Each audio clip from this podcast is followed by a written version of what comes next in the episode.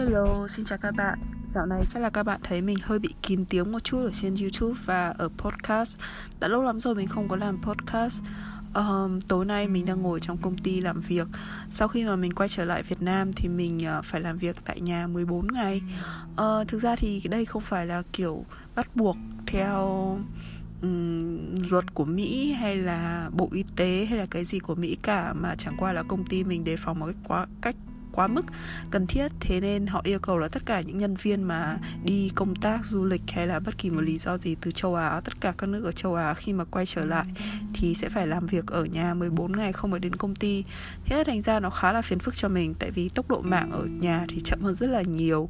Mà hơn nữa thì ở nhà bây giờ con mình đi trẻ uh, vài ngày một tuần thôi tức là uh, đi trẻ part time ấy nên thành ra là có những ngày mà con mình nó ở nhà thì mình sẽ không thể tập trung làm việc được việc được. Thế là mình lại phải ra quán cà phê ngồi.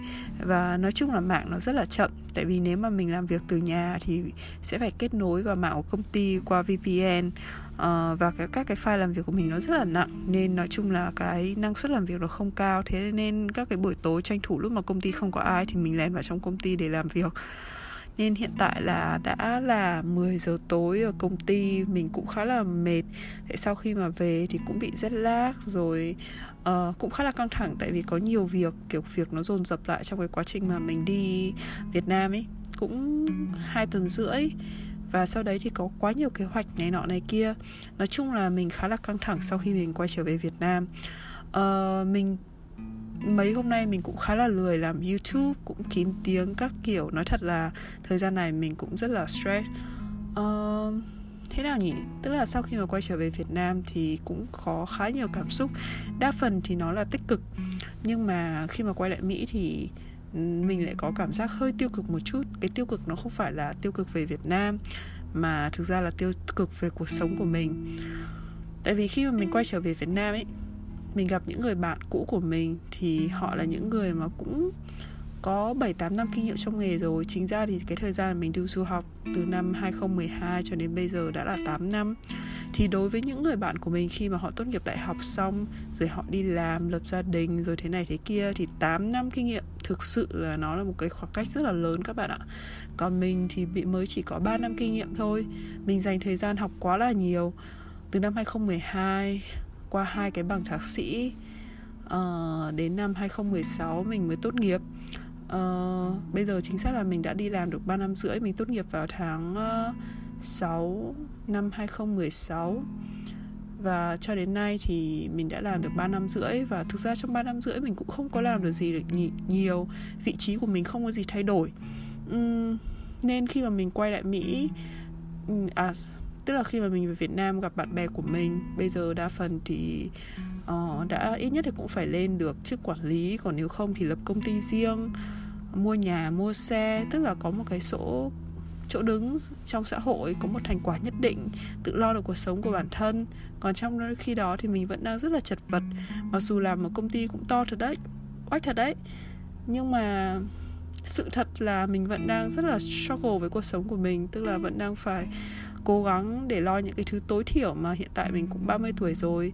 Lo những thứ tối thiểu tức là sao? Tức là nhà. Xe thì mình không quan tâm lắm mình vẫn có xe để đi bình thường.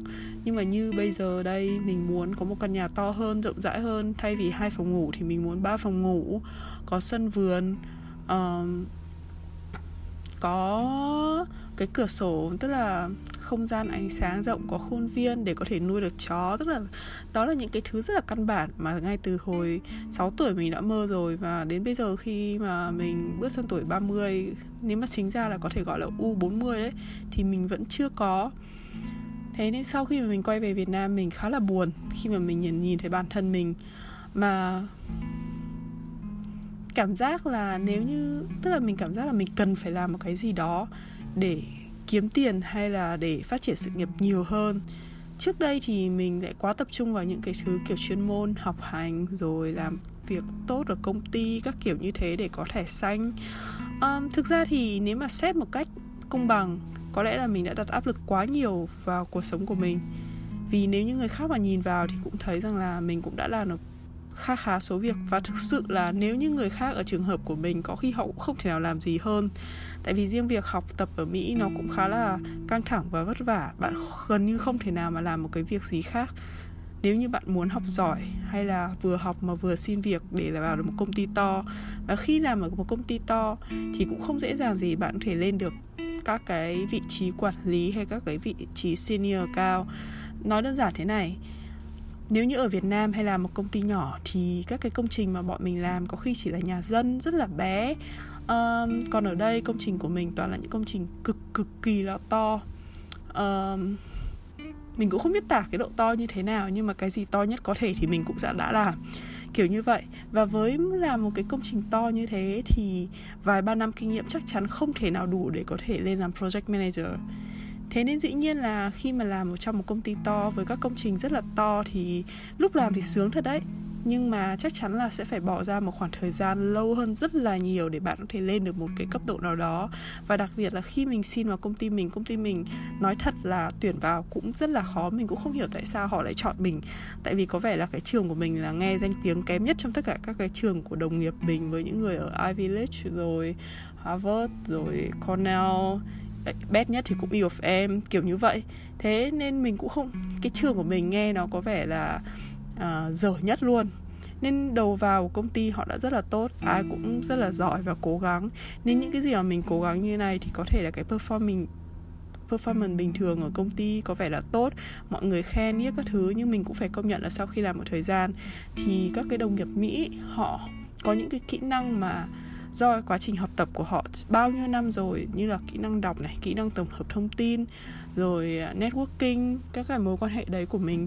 Um, tức là khi mà họ thuyết trình rồi cái hiểu văn hóa của họ tại vì mình là nghề thiết kế nên cái việc mà hiểu biết văn hóa xã hội um, nắm bắt tâm lý con người nó rất là quan trọng. Thì mặc dù là có thể là ở Việt Nam mình sẽ làm việc đấy rất là tốt nhưng mà ra nước ngoài thì thay vì một thì mình sẽ phải mất 10 để mình có thể làm được tốt như họ. Sự thật là thế các bạn ạ. Như riêng cái kỳ thi license của mình thôi. Có thể là do kỹ năng đọc của mình không tốt hiểu của mình trí nhớ của mình không tốt thì Việt Nam mình học đâu có cần đọc nhiều đâu. Thế trong bao nhiêu năm cho đến lúc mà khi mình đi du học ấy mình mới bắt đầu kiểu tập đọc uh, tập tổng hợp thông tin xem các cái tài liệu chuyên ngành kiểu như vậy. Và các bạn nhìn mình thì các bạn nghĩ là à có thể là chị này cũng thành công cũng đạt được cũng giỏi giang này đó nhưng thực tế là nó không có giỏi như vậy và nó cần phải có một quá trình rất là dài. Thế nên nếu mà xét một cách công bằng và không quá khó khăn cho mình thì trong thời gian vừa rồi đúng là mình cũng đã cố hết sức và chắc là mình cũng không thể làm gì được tốt hơn. Nhưng mà khi mình quay về Việt Nam thì mình vẫn thấy là thực sự là tệ khi mà 31 tuổi, mọi người đáng nhẽ là ổn định, có một cuộc sống có thể là không phải viên mãn, nhưng mà ít nhất những cái căn bản thì đã có. Còn mình thì vẫn phải nói là kiếm cơm kiếm cơm hàng ngày và vật lộn hàng ngày với cuộc sống. Rồi thế nên cái việc của mình làm youtube, kiểu, chia sẻ với cả mọi người thế này thế kia, tự dưng mình thấy nó rất là nhảm nhí kiểu mày vẫn đang còn lo cho bản thân của mày còn trả xong thế mà đi dạy đời người khác hay là đi giúp đỡ người khác để làm cái gì? Liệu mày có giúp được họ không? Kiểu như vậy. Có những youtuber và khi mà mình làm youtube ấy thì mình cũng xem các youtube của những người khác để xem là họ nói về cái gì cách nói của họ ra sao fan của họ phản ứng như thế nào.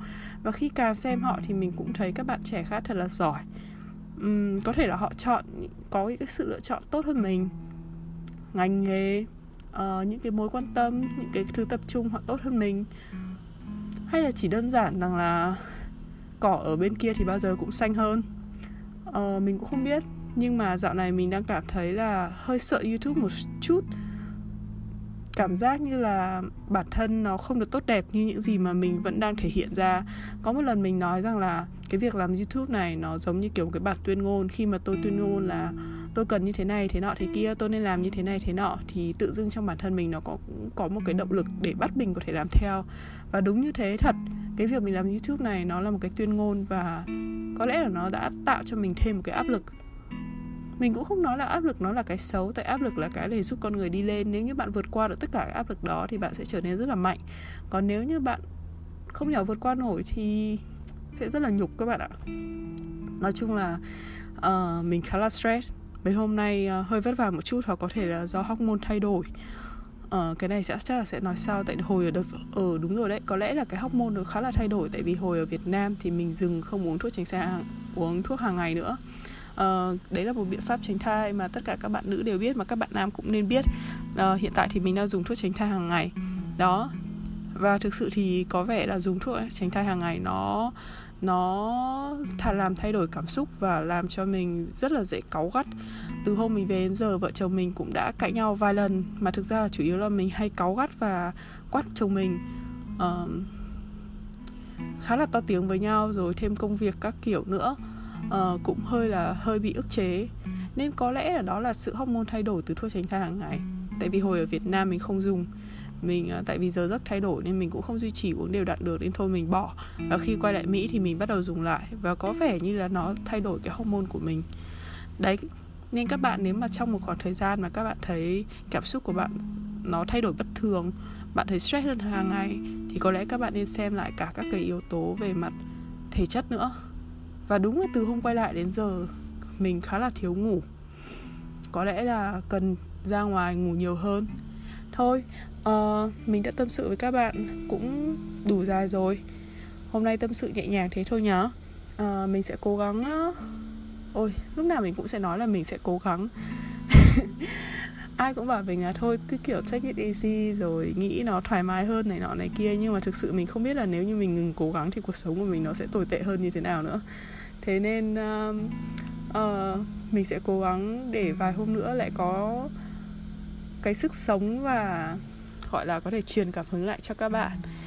Thế nha, bye bye các bạn và chúc các bạn một ngày vui vẻ.